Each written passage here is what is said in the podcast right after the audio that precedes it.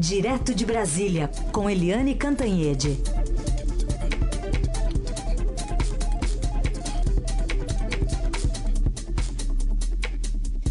Bom dia, Eliane.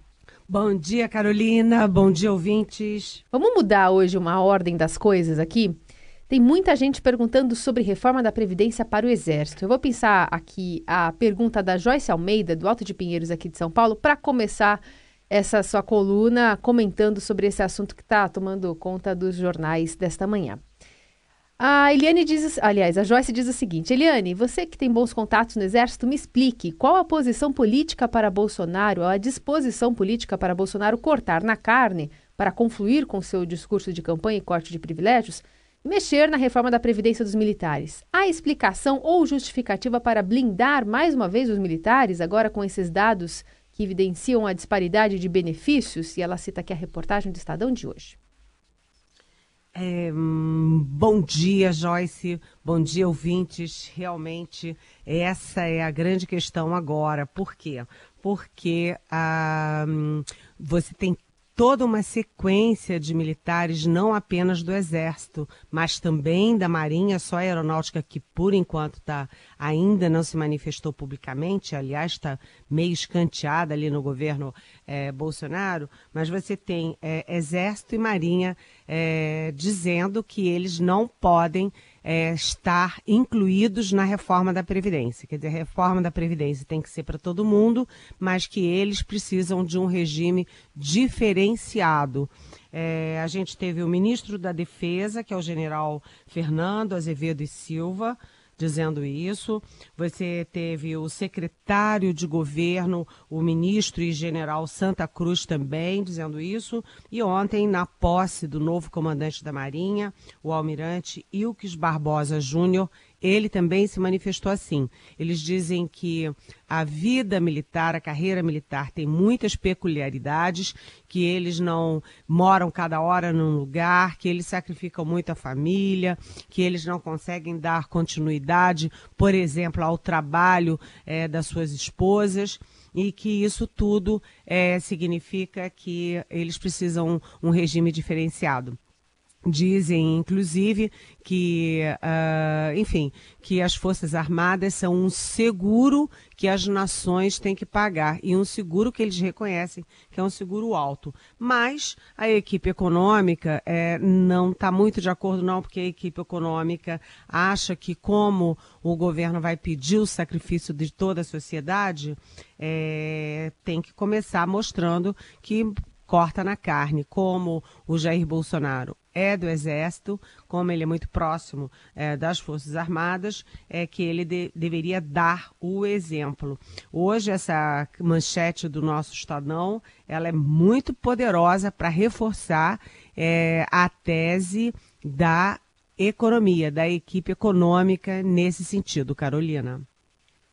Eu estava até lendo uma, uma reportagem do próprio Estadão, agora de janeiro de 2018, que eh, apontava também um déficit per capita anual dos militares, ficando em 99 mil em 2017 contra 6 mil do INSS. E a reportagem é, falava ainda sobre um benefício militar federal, por exemplo, custando 16 vezes mais do que um segurado do INSS, uma reportagem da, da Idiana Tomazelli e da Adriana Fernandes. É, o que acaba evidenciando quando você coloca, coloca entre é, números mais palatáveis, né, para as pessoas tentarem entender um pouquinho melhor, essa comparação acaba parecendo muito injusta. E aí leva, claro, em consideração essa retórica, né, de, de que a gente vai cortar na carne, não, haver, não, não vai haver privilégios, muito, muito é, reiterada durante a campanha do, do próprio Bolsonaro, né?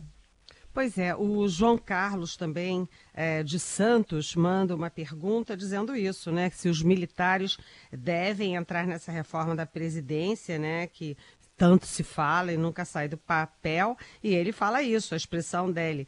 Aí se vamos, é, se todo mundo vai cortar na carne, né? Será que não tem que cortar? Eles também não têm que cortar? Nessa reportagem do Estadão, que é a manchete do Estadão, eh, as nossas colegas mostram que o déficit para a previdência dos militares cresceu 12,85% uhum. de 17 para 18 olha só, 12,85%, enquanto é, para os servidores civis cresceu só 5,22%, ou é. seja, é, menos da metade, bem é. menos que a metade. E que, uh, no caso do, de todo o INSS, ou seja, dos funcionários, dos trabalhadores da iniciativa privada, é, aumentou 7,4%. É um pouco mais da metade. Ou seja, a, o déficit da, dos, da Previdência dos militares está crescendo muito mais exponencialmente. É, o salário é, a aposentadoria média é, de um militar é de 13.700 por mês. Já da iniciativa privada é 1,8 é, mil é, reais por mês. E o, só para concluir, o, o, o, bolo total que a matéria mostra, o déficit da Previdência dos militares já bate em 40,5 bilhões é. de reais. Se é para fazer uma reforma da Previdência, é, pode até ter algumas peculiaridades em relação aos militares, mas eles não podem ficar totalmente fora é, da reforma, totalmente fora, por exemplo, do limite de idade. Uhum. Pode ter alguma concessão dali ou daqui, mas totalmente fora. Eu acho que isso vai ter um reflexo político e de marketing contra a reforma da Previdência. Eliane, essa foi uma semana também que os próprios militares que ocuparam é, e ocupam ali as, os ministérios, né, muito próximos a Bolsonaro, mas os militares de uma, uma, uma forma geral ficaram muito próximos da agenda de Bolsonaro em Brasília, né? Olha, o Bolsonaro é, consumiu um bom tempo com os seus pares militares essa semana. É, teve a posse é, da aeronáutica na, no início da semana ele foi. Teve almoço uh, no, no, na Marinha, ali no comando da Marinha, ele foi. Depois, é, ontem teve jantar de todas as forças, ele foi. É, ontem também teve a posse do comandante da Marinha, ele foi, aliás, com uma curiosidade, porque ele foi de lancha. Ele foi de lancha do Palácio da Alvorada, onde ele está morando, até o Clube Naval, onde foi a solenidade. É, é diferente, né? Ir de lancha. Achei até interessante. Pode é, é, ganhar tempo e eu acho simpático lancha no Lago Paranoá. Mas e amanhã vai ter ainda mais uma posse, que é a posse do comandante novo do, do Exército, general Pujol, e deve ser uma posse muito concorrida, porque quem está saindo é o general Eduardo Vilas Boas, que não apenas é um super líder é, militar, como teve uma presença muito forte aí nessa toda a articulação para a eleição do Bolsonaro, como ele também tem uma doença degenerativa, então tem, tem sido bastante reverenciado em Brasília. Ou seja, o Bolsonaro é, encontrou a turma dele, porque ele fica hum. com militares para lá e para cá o tempo inteiro. Isso quer, quer dizer alguma coisa, né, Carolina? A gente tem que ficar de olho, né? Acompanhar minuto a minuto a agenda e o posicionamento do, do presidente em situações é, mais polêmicas, né? Que vão exigir dele maior é, manobra política. Aí pensando, por exemplo, na reforma da Previdência, mas ontem, por exemplo, nessa cerimônia que ele participou ali do Comando da Marinha, ele ficou bem quietinho, né? Ele ouviu todos os, os representantes das autoridades falarem e, e, e ficou ali na dele. Pois é, eu estava lá na, na posse do comandante é, e ele não fez o discurso dessa é, vez. É. O presidente Bolsonaro, aliás, de todas as posses, é até um dado, foi bom você se referir a isso, Carolina, porque de todas as posses, mesmo as posses de ministros é, do próprio Palácio do Planalto, o, o presidente Bolsonaro não falou em nenhuma delas, não discursou em nenhuma delas. Uma única exceção ele fez um discurso e um discurso muito forte, muito é, intra-corporação, é, que foi é, na posse do ministro da Defesa, o general Fernando Azevedo Silva. Foi a, o único discurso que o Bolsonaro fez nas posses, foi do ministro da Defesa. A gente também agora faz uma outra conexão direto com Genebra, na Suíça, já que o Jamil Chad está por aqui. Tudo bem, Jamil? Bom dia. Bom dia, Carol. Bom dia, Eliane. Bom dia a todos. Bom, tem umas investigações que estão apontando milhões em contas no exterior envolvendo o PSDB.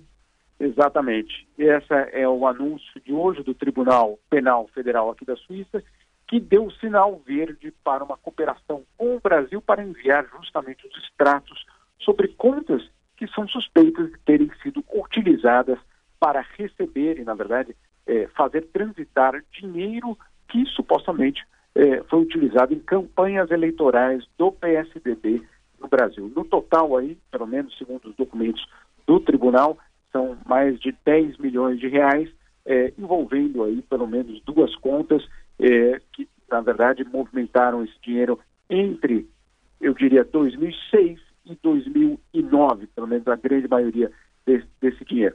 Agora, é, esse é um processo longo, começou ainda em 2017, quando a, o Ministério Público do Brasil pediu é, autorização para a Suíça para ter acesso aos documentos, aos extratos bancários dessas contas. É, por vários meses, é, uma briga basicamente jurídica que foi travada, o tribunal foi acionado e agora o tribunal dá o sinal verde para que esses extratos possam ir ao Brasil e, claro, ajudar os procuradores brasileiros a tentar decifrar é, para onde foi esse dinheiro depois dessa passagem pela Suíça e se de fato isso era caixa 2, se isso era propina ou se é, simplesmente era um depósito a mais na conta aí de um dos operadores do PSDB. Então essa decisão acaba de ser tomada, né, Jamil? É, a decisão, na verdade, aqui é um, um sistema um pouco diferente, hum. ele é tomado, é, nesse caso específico, ainda no final de dezembro e só agora publicado, que é quando hum. nós podemos ter acesso a essas informações. É, cerca de, eu diria, duas semanas, mas o importante vale, vale a partir de hoje, que agora essa cooperação vai adiante.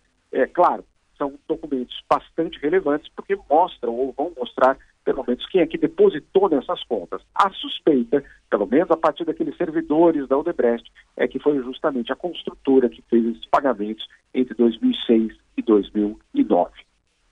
Tem pergunta, Eliane? É, como é que se procede daqui em diante, Jamil?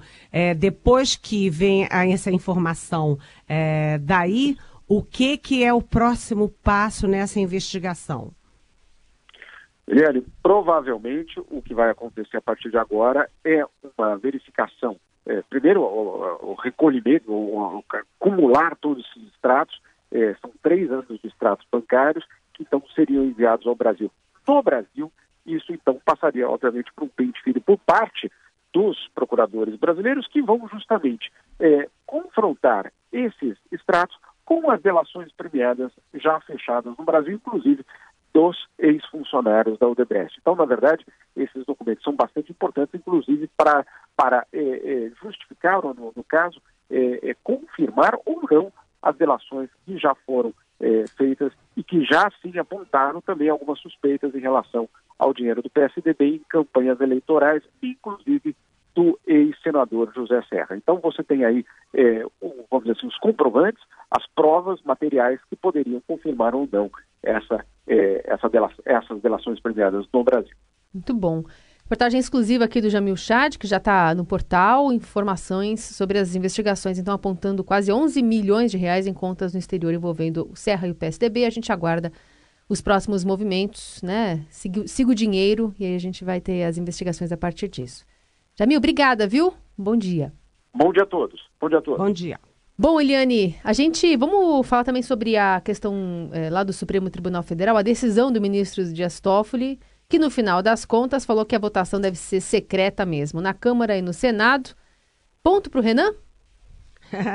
Ponto para o Renan. O Renan hoje deve estar soltando fogos, deve estar feliz da vida, né? Porque você tem dois Renans o Renan é, intracorporis, quer dizer, o Renan dentro do Senado com os pares dele, que respeitam o Renan pelo, pela capacidade de articulação, pela força política, pelo conhecimento que ele tem da casa e porque ele é, mantém a independência do Senado em relação ao Executivo. Manteve até em relação a Dilma é, e ao Lula, né? Ele é aliado do PT, mas mesmo assim, na hora de defender o Senado, ele foi forte nisso. Isso é um Renan. O outro Renan é aquele é, da opinião pública, né, ou do Supremo Tribunal Federal, porque o Renan é o campeão de ações entre os que têm foro privilegiado lá no Supremo Tribunal Federal.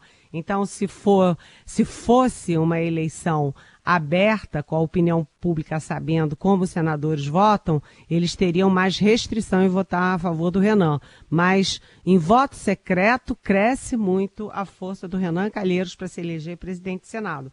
Aí a gente lembra que o presidente é, do Supremo, o Dias Toffoli, que está de, de plantão é, nesse recesso, pelo menos até domingo, porque segunda-feira começa, o, ele, ele, ele troca com o Luiz Fux, que é o vice-presidente, mas é, o Toffoli ontem decidiu aquela, a, a, o pedido do deputado eleito Kim Kada, Kadakiri, como é que é o nome dele? Kadagiri. Kata, é, Kataguiri.